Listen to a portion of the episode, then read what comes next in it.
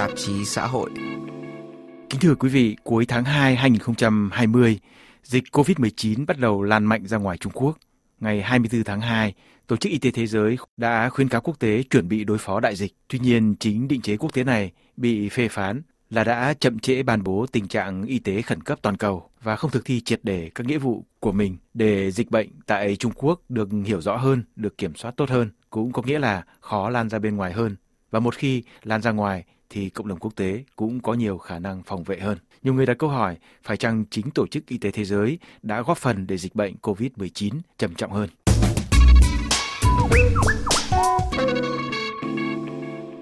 Tình hình dịch bệnh COVID-19 đặc biệt gây lo ngại tại Hàn Quốc, Iran và Ý, nơi dịch có thể tràn sang nhiều nước châu Á, Trung Cận Đông cũng như châu Âu. Đại dịch trở nên nhãn tiền. Trả lời EFI, ông François Renault, giám đốc nghiên cứu của Trung tâm Khoa học Quốc gia Pháp, chuyên gia về các bệnh dịch truyền nhiễm, nhấn mạnh đến quyền lực rất hạn chế của Tổ chức Y tế Thế giới trong việc tác động đến chính sách y tế nội bộ của các nước. Ông lo ngại về tình hình rất thiếu thông tin cùng với các thông tin sai lạc bị bóp méo phổ biến về bệnh dịch hiện nay khiến rất khó có được những đánh giá sát với diễn biến của dịch bệnh. Về vai trò và khả năng hành động của Tổ chức Y tế Thế giới, giáo sư Anne-Marie Moulin, một chuyên gia về lịch sử y tế quốc tế, lưu ý trước hết đến vai trò ngoại giao của định chế quốc tế này. Theo bà, thì Tổ chức Y tế Thế giới đang bị phân tâm giữa một bên là đòi hỏi phải thận trọng về mặt ngoại giao và bên kia là mục tiêu hướng đến hiệu quả, đưa ra được các cảnh báo dịch bệnh mang giá trị biểu tượng đối với cộng đồng quốc tế. Giáo sư Anne-Marie Moulin nhấn mạnh đến phản ứng của Tổ chức Y tế Thế giới trong dịch COVID-19 lần này. Rõ ràng là nhanh chóng hơn khá nhiều so với dịch Ebola trước đây. Tuy nhiên, theo bà, Tổ chức Y tế Thế giới đã không phê phán cách xử lý bệnh dịch chậm trễ của chính quyền Trung Quốc. Định chế quốc tế này, xin trích, đã không tận dụng được thời điểm Bắc Kinh tuyên bố dịch,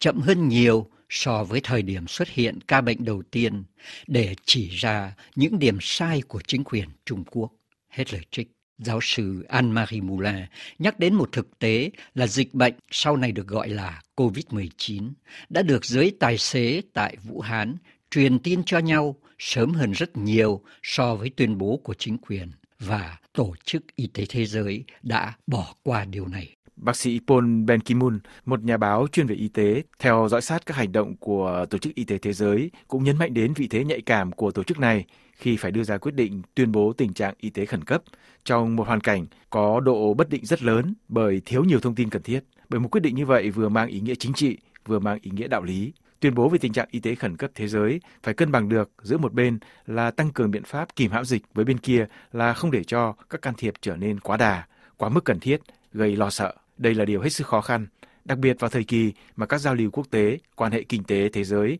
ngày càng trở nên mật thiết và bệnh dịch lại xảy ra tại Trung Quốc, nền kinh tế thứ hai thế giới. Trong bài viết trên Le Monde ngày 29 tháng Giêng, bác sĩ Paul Ben Ki-moon nhấn mạnh đến việc nội bộ của Ủy ban các chuyên gia phụ trách tư vấn cho Tổng Giám đốc Tổ chức Y tế Thế giới đã phân hóa hiếm thấy trong việc quyết định đưa ra hay không tuyên bố về tình trạng y tế khẩn cấp thế giới trong các phiên họp ngày 22 và 23 tháng Giêng. Nhiều nguồn tin từ nội bộ, Tổ chức Y tế Thế giới cho thấy chính quyền Trung Quốc gây áp lực rất mạnh. Không khó nhận ra là ông Tổng Giám đốc Tedros khó lòng đưa ra được một quyết định mạnh vào lúc mà chính bản thân ông đang chuẩn bị chuyến công du Trung Quốc. Chuyến công du diễn ra trong hai ngày 27 và 28 tháng 1. Ngày 28 tháng 1 từ Bắc Kinh, lãnh đạo của Tổ chức Y tế Thế giới đã gửi đi thông cáo là Bắc Kinh chấp nhận cho gửi một phái đoàn chuyên gia quốc tế đến Trung Quốc ngay khi có thể, làm việc với các đồng nhiệm Trung Quốc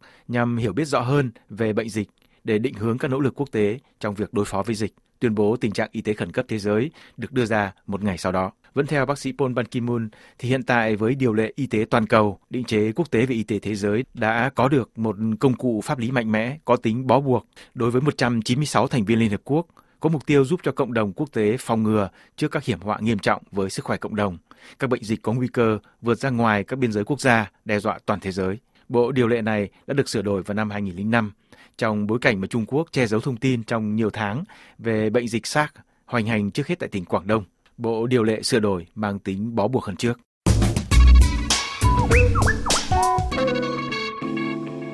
Trở lại với tâm dịch Vũ Hán, 3 tuần sau khi tình trạng y tế khẩn cấp thế giới được tuyên bố, các chuyên gia quốc tế vẫn chưa đến được thành phố này, cũng như tỉnh Hồ Bắc nói chung. Giải thích về việc chuyên gia quốc tế chưa đến được Vũ Hán, ông Rosselini, đại diện của Liên Hợp Quốc tại Trung Quốc, có trách nhiệm phối hợp với Tổ chức Y tế Thế giới, cho biết đây chưa phải là thời điểm thích hợp để chuyên gia quốc tế vào Vũ Hán, vì một chuyến đi như vậy có thể gây trở ngại cho các hoạt động của ngành y tế Trung Quốc đang tập trung chăm sóc điều trị bệnh nhân tại thành phố này. Giải thích nói trên được báo chí Trung Quốc đăng tải vào ngày 18 tháng 2. Thông tin về dịch bệnh tại Vũ Hán, tại Hồ Bắc, rốt cuộc vẫn là một hố đen đối với giới khoa học quốc tế. Cùng lúc đó, Tổ chức Y tế Thế giới gần như làm nhiệm vụ hàng ngày truyền đi các số liệu về người nhiễm, người chết do dịch COVID-19 do chính quyền Trung Quốc cung cấp. Nhiều người đặt câu hỏi phải chăng Tổ chức Y tế Thế giới chỉ đơn thuần là một cái loa của Bắc Kinh. Cho đến nay, các dữ liệu mà chính quyền Trung Quốc cung cấp là quá chung chung để có thể rút ra được các hiểu biết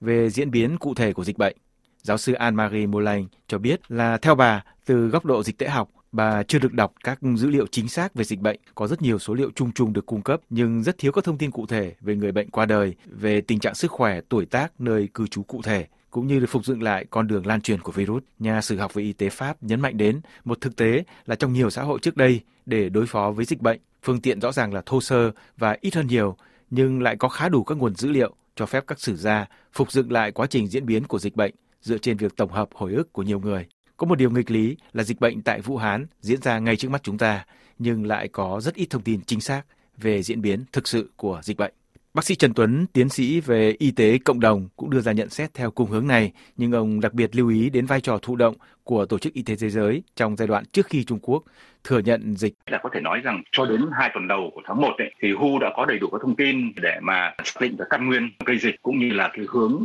xét nghiệm làm cơ sở cho xác định các cái tỷ lệ mới mắc, tỷ lệ hiện mắc đối với dịch, đặc biệt là liên quan đến quy mô dịch mà xét nghiệm có thể cung cấp được. Tuy nhiên cái mảng tôi thấy rằng là à, có vấn đề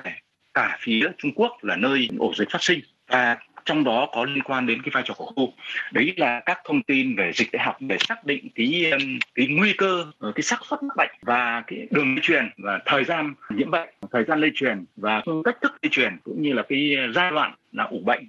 Thì những thông tin này dường như bị chậm, dường như khu đã chưa có một cái động thái thúc đẩy Trung Quốc thực hiện các nghiên cứu dịch tễ học cộng đồng. Chính vì thế đã gây khó khăn trong vấn đề thiết lập một cái chính sách có hiệu quả trong phòng chống dịch. Dịch COVID-19 đột ngột bùng phát trong những ngày gần đây tại nước Ý. Ý vốn là một trong những quốc gia đầu tiên ban hành tình trạng khẩn cấp đối phó với dịch ngay sau khi Tổ chức Y tế Thế giới tuyên bố tình trạng y tế khẩn cấp quốc tế. Giới chuyên gia đặt câu hỏi vì sao? Nhà báo bác sĩ Paul Ben Ki-moon trong một bài viết trên Le Monde ngày 25 tháng 2 Ông đã nêu ra hai nghiên cứu dịch tễ học mới đây của hai nhóm khoa học gia Anh và Pháp được công bố vào ngày 21 và 23 tháng 2. Hai điều tra đưa ra cùng một kết luận, đó là có khoảng 2 phần 3 người Trung Quốc nhiễm virus xuất ngoại nhưng không được phát hiện và đây rất có thể chính là nguồn gốc dẫn đến tình trạng nhiễm virus từ người sang người phổ biến ngoài Trung Quốc không được giới y tế nhận dạng. Hai nghiên cứu hiếm hoi nói trên đã chỉ ra phần chìm của tảng băng, hình ảnh mà nhiều người thường dùng để nói về dịch COVID-19 đáng sợ, khó lường. Bác sĩ Paul Ban Ki-moon nhấn mạnh là đây rất có thể là nguyên nhân dẫn đến tình trạng bệnh dịch được coi là bất ngờ tăng vọt tại nước Ý trong những ngày gần đây. Nhiều người đặt câu hỏi phải chăng một trong những nguyên nhân chính của việc 2 phần 3 số người Trung Quốc nhiễm virus xuất ngoại nhưng không được phát hiện là do chính sách che giấu thông tin về diễn biến dịch bệnh của chính quyền Bắc Kinh, ngay cả khi Trung Quốc đã chính thức thừa nhận có dịch và Tổ chức Y tế Thế giới đóng vai trò gì trong việc để Bắc Kinh độc quyền thông tin về dịch bệnh tại Trung Quốc. Nhiều người cũng đặt câu hỏi về các tác động nhiều mặt của biện pháp phong tỏa hàng chục triệu dân cư tỉnh Hồ Bắc, biện pháp chưa từng có trong lịch sử nhân loại. Tổ chức Y tế Thế giới đã nhiều lần ca ngợi Bắc Kinh về biện pháp được coi là triệt để này. Trong hiện tại, nhiều ý kiến phản biện đã vạch ra tác dụng con dao hai lưỡi của biện pháp mang tính thời chiến này. Một trong các hệ quả là nhiều người xuất thân từ vùng dịch một khi ra ngoài khu vực bị phong tỏa có xu hướng mai danh ẩn tích vì sợ bị phát hiện. Dịch bệnh cũng có thể theo đó mà lan truyền ngoài vòng kiểm soát. Chính quyền Trung Quốc hiển nhiên là có trách nhiệm chính trong chuyện này, nhưng định chế y tế thế giới đóng vai trò ra sao? Liệu Tổ chức Y tế Thế giới có làm hết những gì trong phạm vi các quyền hạn được cộng đồng quốc tế giao phó hay không?